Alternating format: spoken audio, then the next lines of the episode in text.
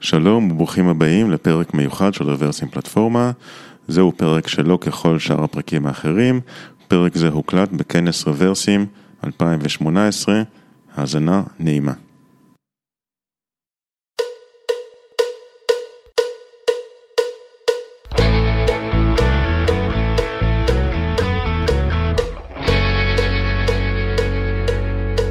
קצת על עצמי לפני שאני אתחיל, אני עובד בפיתוח תוכנה כבר 15 שנה, אני עשיתי תפקידים של מפתח, DBA, בשנים האחרונות אני עושה תפקיד של DevOps ולאורך כל הקריירה שלי ההיבט שלי תמיד היה מאוד אופרציונלי. בכל מוצר שפיתחתי, אני תמיד תפעלתי את התקלות שהגיעו כשהם הופיעו ב production, התעוררתי הרבה באמצע הלילה בגלל דברים כאלה.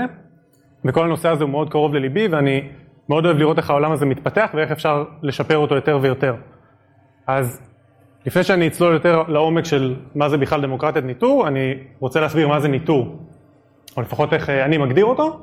ניטור הוא ה visibility שיש לי אל תוך המערכות שאני מריץ ב production, ובמקרים יותר מתקדמים גם ב test וב development. כשאני אומר אה, כמות visibility זה היכולת שלי לדעת בדיוק איך האפליקציה שלי מתנהגת כרגע ומה המשתמשים שלי מרגישים, ולקבל התראה במקרה והמצב הזה משתנה, ויש סיבה לעשות איזושהי פעולה כדי לתקן דברים. עכשיו, ניטור טוב הוא בדרך כלל מה שיעזור לנו לפתור תקלות בצורה מהירה והוא יכול לעשות את ההבדל בין מוצר טוב למוצר טוב שאף אחד לא משתמש בו. אז להשקיע בדבר הזה יכול ממש לעשות טוב ל business שלנו. עכשיו אני אשאל אתכם כמה שאלות על ניטור בחברות שאתם מגיעים מהם, כמה אנשים פה מרגישים שהניטור שלהם לא, לא מצליח לשקף באופן מוחלט את סביבת ה production. אז זה סבבה, אני לא יכול להגיד לכם שאני אביא אתכם למצב שאפשר לעשות את הזהות הזאת מושלמת, כי סביבות production הם דבר מאוד דינמי והוא משתנה מאוד מהר, אי אפשר לראות את הכל, אבל אפשר לראות את החלקים החשובים, וזה הדבר שאני הולך להתמקד בו היום. איך להשקיע את המאמצים שלי במקומות הנכונים, ולאתר את המקומות שבאמת שווה להסתכל עליהם. שאלה הבאה זה, אם ההתראות שאתם מקבלים לפלאפונים שלכם, או למייל, או ל Slack, יכולות להיות פחות מבאסות ממה שהם היום. כי אף אחד לא צריך לצהול משמחה כשיש תקלה במערכת, אבל מה שאפשר זה לא לקבל התראה מאה פעם ביום עד שהיא הופכת לרעש לבן ואני מפספס אינסטנט אמיתי. ודוגמה אחרת זה לקבל התראה שאני צריך לקפוץ שלוש או ארבע אנשים בחברה ולשאול כל אחד איך אפשר לטפל בה. אה, זה עוד תרחיש שאפשר לצמצם אם כותבים את ההתראות בצורה מדויקת וטובה. אה, אז גם כלים להפחתת הבאסה מהתראות זה דברים שיעברו פה. והשאלה האחרונה זה מי בכלל מקבל התראות. זאת לא שאלה טריוויאלית, כי באופן מסורתי מי שקיבל את ההתראות האלה זה איזושהי אה, אה, מחלקה אופרציונלית בחברה, איזושהי מחלקת תפעול, שמקבלת את ההתראות, מסתכלת עליהן, בודקת לפי איזשהו runbook או guidebook, מה אפשר לעשות כדי לפתור את התקלה, ורק במקרה והתקלה לא נפתרת על ידי המדריך הזה, עושים לאסקלציה לדרג יותר טכני. בדרך כלל זה מאוד מעלה את הזמן שלוקח להתאושש, ואם לוקחים מקום שבו אה, התקלות מגיעות יותר מהר לגורם שיכול לפתור אותן, אפשר שוב לצמצם את זמן ההתאוששות.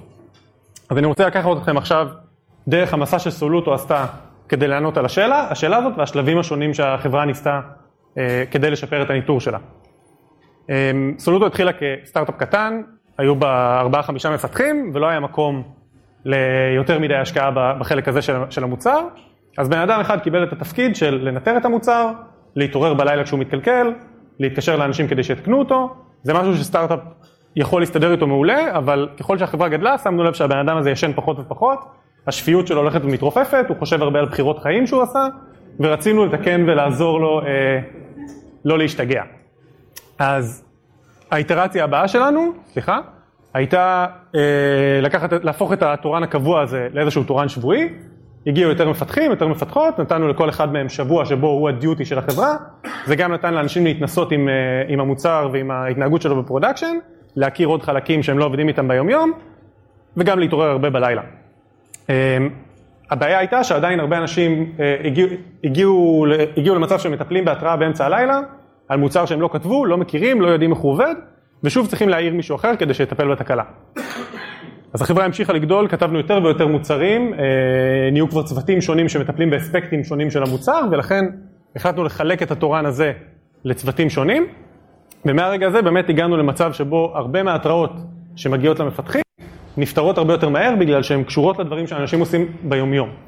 אמ, בנקודה הזאת יכול להיות שאתם שואלים את עצמכם מה סולוטו עושה, היא מנסה להעיר כמה שיותר מפתחים באמצע הלילה, היא רוצה שכולם יהיו ערים בלילה, וזאת לא התשובה. התשובה היא שרצינו לתת ownership, רצינו שהמפתחים שלנו יוכלו לשלוט בקוד לאורך הפיתוח, ידחפו אותו בעצמם ל production וגם יטפלו בתקלות כשהן מופיעות ויתקנו אותן. רצינו שה cycle יהיה שלם. וכדי לעשות את זה, אי אפשר סתם להגיד להם ממחר תתחילו לקבל התראות לטלפון, צריך שהם ידעו שהאינסטרומנטציה שהם כותבים בקוד היא זאת שעל פיה יכתבו התראות, הם צריכים לכתוב את ההתראות האלה ולדעת שאם הם מתעוררים מהתראה לא רלוונטית, הם יכולים לשנות אותה בעצמם. ולא לחפש את הסיילו שהם צריכים לדבר איתו עכשיו כדי לפתור את התקלה.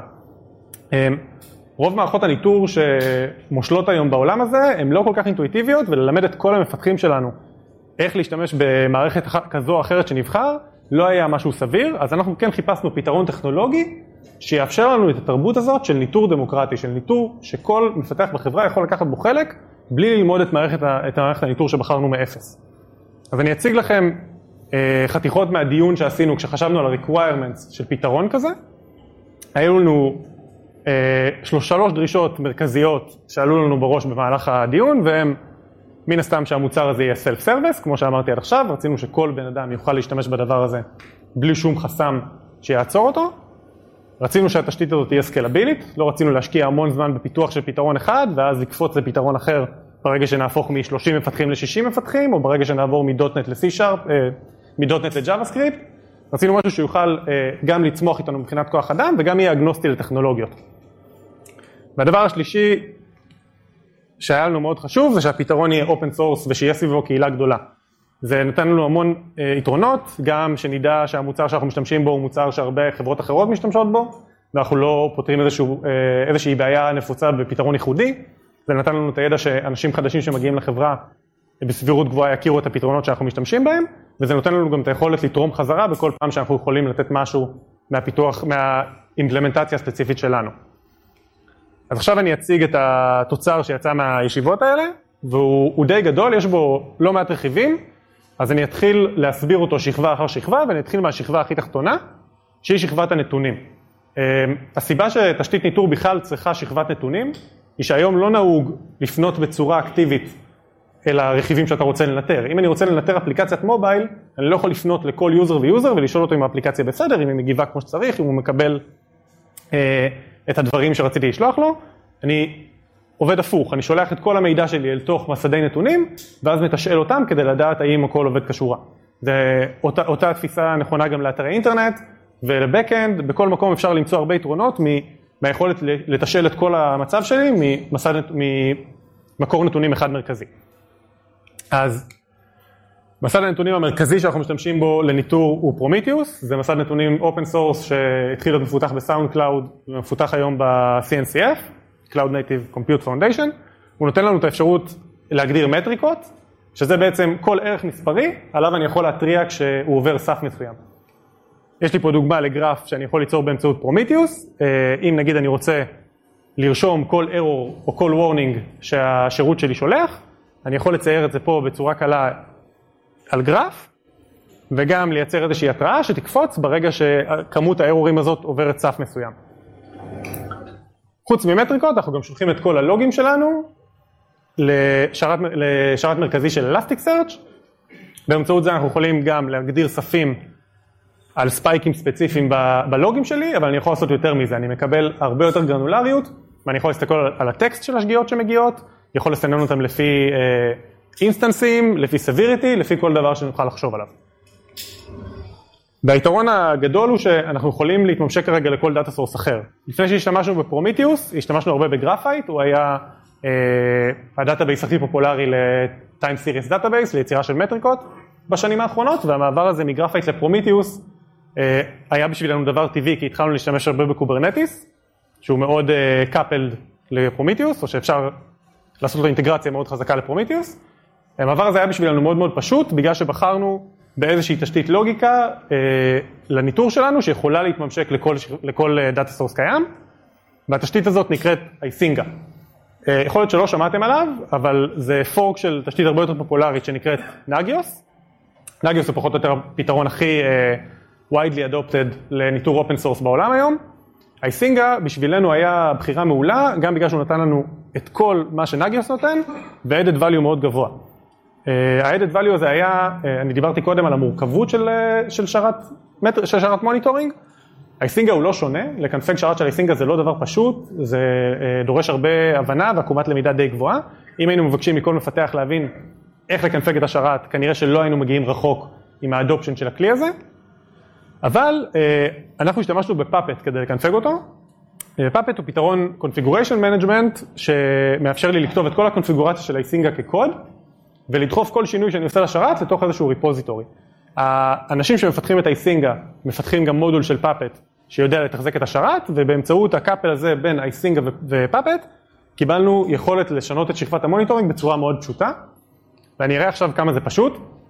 יש לי פה אובייקט JSON שזה פורמט שמוכר לכל מפתח בחברה עכשיו כל מפתחת שרוצה לכתוב alert חדש, נגיד פה היא כתבה איזשהו API שנקרא Generic API, היא פשוט כותבת את האובייקט הזה, הדבר הראשון שאתם רואים import זה היכולת לבסס את ה-API הזה על איזשהו template, היא בחרה פה ב template שנקרא WebRole ומקבלת out of the box כל מיני צ'קים שהגדרנו על ה template הזה, במקרה שלנו זה האם certificate SSL של...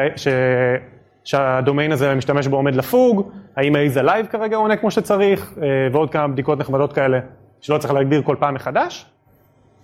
אבל אחרי שמסיימים להגדיר גם איזה צוות אחראי על, ה, על, ה, על ה service הזה ומה ה address שבו צריך לפנות אליו, אני יכול להגדיר גם בדיקות משלי, בדיקות ספציפיות ל service הזה, כמו לדוגמה שליפה ספציפית מ Prometheus, אני נותן פה דוגמה על ה-API הזה, מבצע קריאות מול איזשהו שירות חיצוני באז'ור, ואני רוצה לראות שהקריאות האלה לא יורדות מתחת לרף מסוים, כי אז זה יכול להגיד שיש לי איזושהי בעיה באינטגרציה הזאת בין API ואז'ור.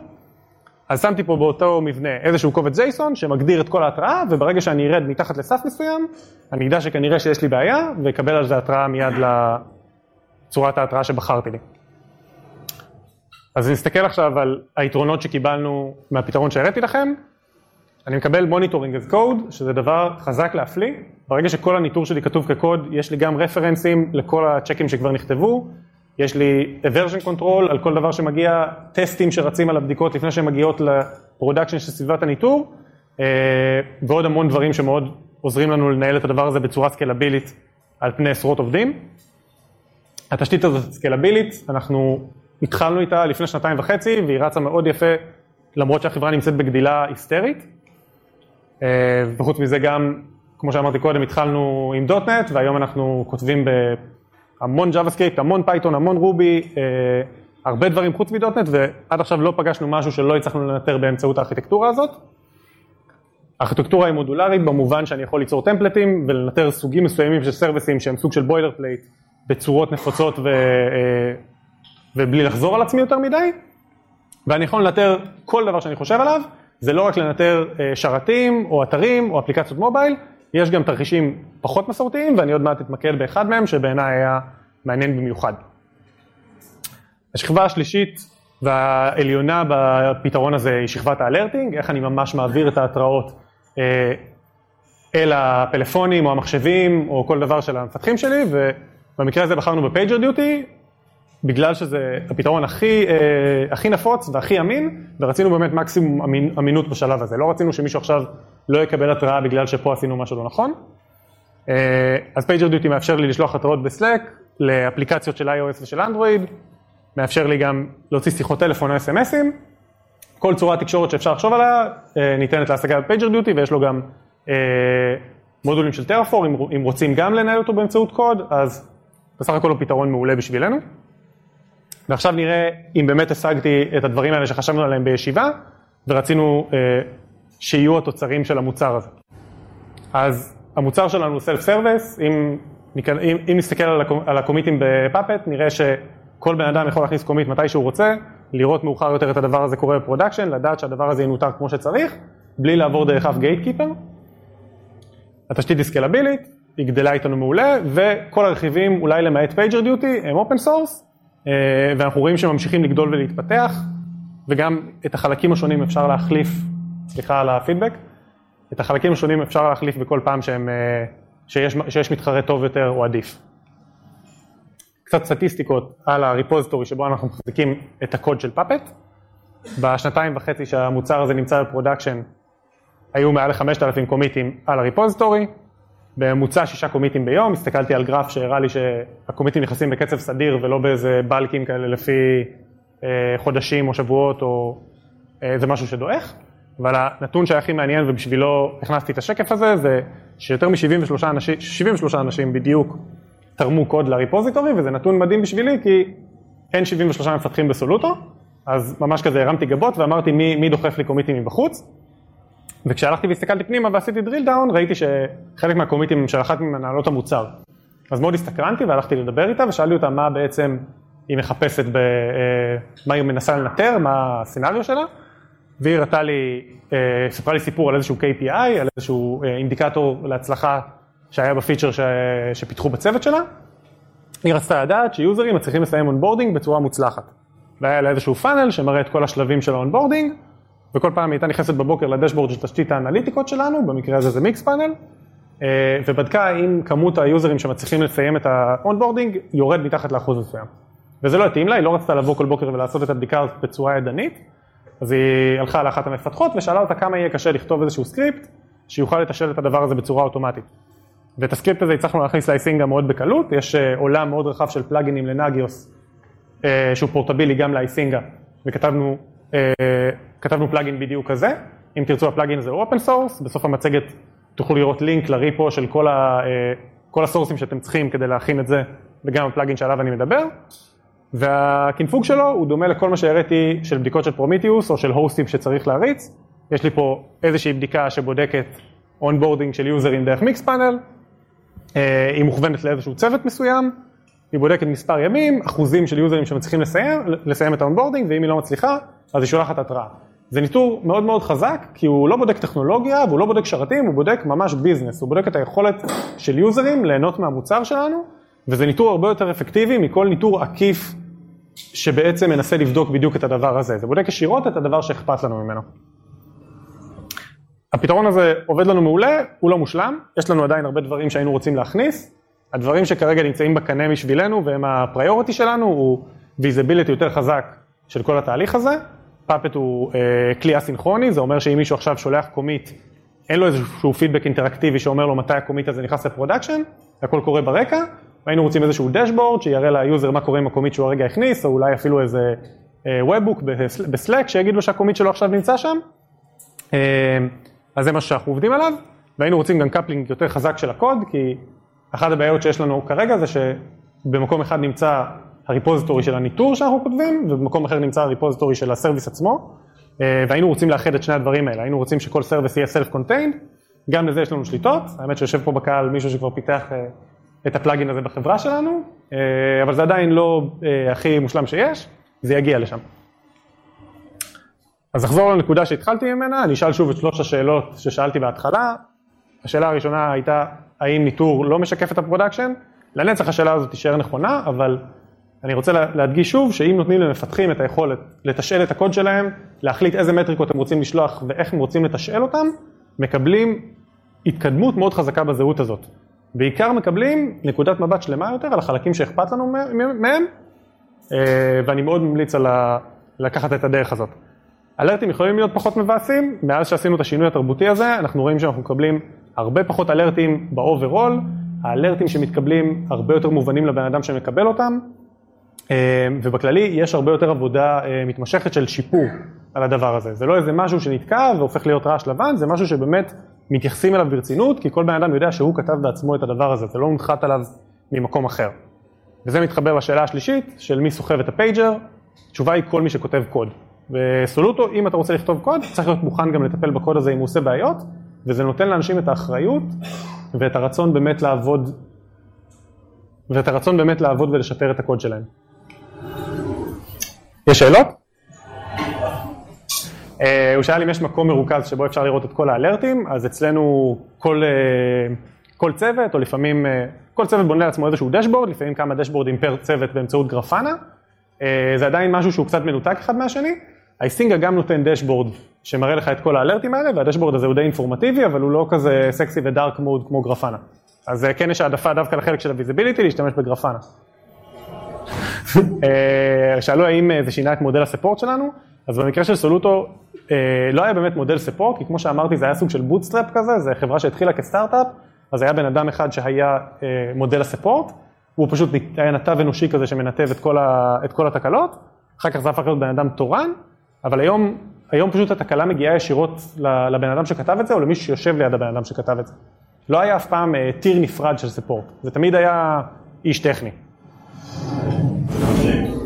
אז אה, אני אחזור על השאלה. זה...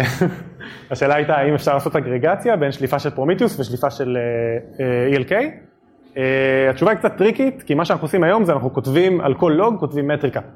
ואז בעצם אתה יכול לעשות, כאילו, אתה יכול לעשות איזושהי פעולה אריתמטית בין כמה מטריקות של Prometheus, אבל צ'ק אחד שייקח לוגים וישווה אותם, יעשה עליהם איזושהי אה, קורלציה עם מטריקות, את זה אין לנו, זה רעיון מעניין לפלאגין. כאילו, זה פלאגין הרבה יותר מעניין כי הוא מסתכל באמת על, ה, על המצב הקיים.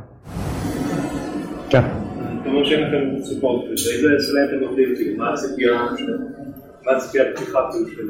אז ה-SLA הוא מאוד מאוד חמור, כאילו אנחנו עובדים עם חברות, עם חברות ענק, והחברות האלה לא, אני לא, לא זוכר את המספרים המדויקים, אבל החברות האלה מצפות מאיתנו לפתור תקלות בצורה מהירה, וזה גם הסיבה שאנחנו רוצים להגיע ישר לגורם הטכני. כלומר, אה, יש לנו urgency של תקלות, אם יש תקלה שמוגדרת כ low, אז מן הסתם אפשר לבוא בבוקר ולפתור אותה, וזה כנראה אומר שהיא לא משפיעה כרגע על לקוחות, אבל אם לקוחות ב production כרגע חווים פגיעה בשירות, אה, אנחנו מתעוררים. ויש לנו גם שכבות של אסקלציה, כלומר התורן החברה שהראיתי בהתחלה, הוא עדיין קיים, הוא כמעט לא מקבל התראות, אבל אם הוא מקבל התראות זה כי התורן הצוותי לא היה זמין, כי הטלפון שלו היה מכובה או משהו קרה. אני, אני אחדד את זה אפילו, יש לנו סקנדרי ופריימרי בכל צוות, ואז סקנדרי ופריימרי בכל החברה, ויש ארבע רמות של אסקלציה. אנחנו מנסים לא להגיע אף פעם למצב שבו אנחנו חוצים את כל השכבות, אבל יש לזה הרבה סייפגארדים כדי לוודא שבאמת השירות לא נפגע. אז השאלה הייתה האם אנחנו מנהלים את הקוד שלנו במקום אחד, אם אנחנו monorepo או distributed לפי מה שאני מבין. אז, אז זה, זה מה שאמרתי, כש, זה הנקודה שניסיתי להעביר כשדיברתי על ויזיביליות, אה, סליחה, על tighter coupling. אה, יש לנו כרגע monorepo לניטור, כי ככה Puppet עובד, הוא יודע לקרוא מ repo אחד, ויש לנו repo נפרד לכל service. יש גם סרוויסים שהחליטו שהם מעמיסים דומיין מסוים לתוך, אה, לתוך repo אחד, אבל בעיקרון אנחנו מנסים, מנסים ליצור repo per, אה, per פונקציונליות. אז הניטור יושב במקום אחד, כאילו נראה לי התשובה הקצרה זה שהניטור יושב במקום אחד והקוד עצמו, הפונקציונליות יושבת בכמה מקומות שצריך. אה, השאלה זה איך אני מטפל בבקשה שעוברת בין כמה סרוויסים.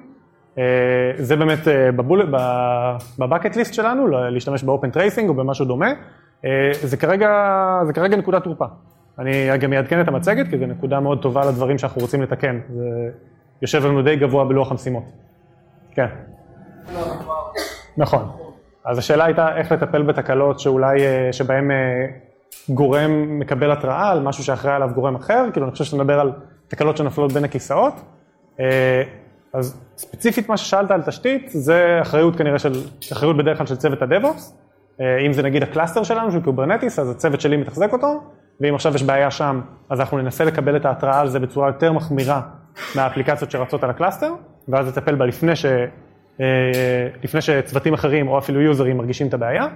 זה לא תמיד אפשרי, כאילו מן הסתם יש תקלות כאלה שפעם בכמה חודשים אתה מוצא את עצמך בשיחת ועידה עם ארבעה אנשים.